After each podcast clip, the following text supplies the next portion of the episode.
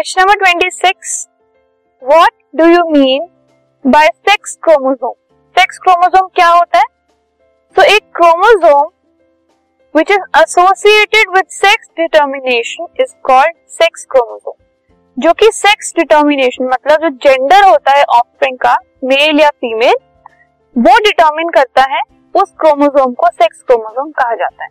For example, हर एक human being human being के अंदर तेईस पेयर्स ऑफ क्रोमोसोम प्रेजेंट होते हैं, ठीक है। अब इनमें से जो लास्ट वन पेयर होता है वो सेक्स क्रोमोसोम होता है, जो कि मेल्स के अंदर एक्स वाई टाइप का होता है और फीमेल्स के अंदर एक्स एक्स टाइप का होता है। तो ये डिटरमिन करते हैं कि जो चाइल्ड है वो मेल होगा या फीमेल होगा। This podcast is brought to you by hub hopper and Shiksha Abhiyan. अगर आपको ये पॉडकास्ट पसंद आया तो प्लीज़ लाइक, शेयर और सब्सक्राइब करें और वीडियो क्लासेस के लिए शिक्षा अभियान के यूट्यूब चैनल पर जाएं।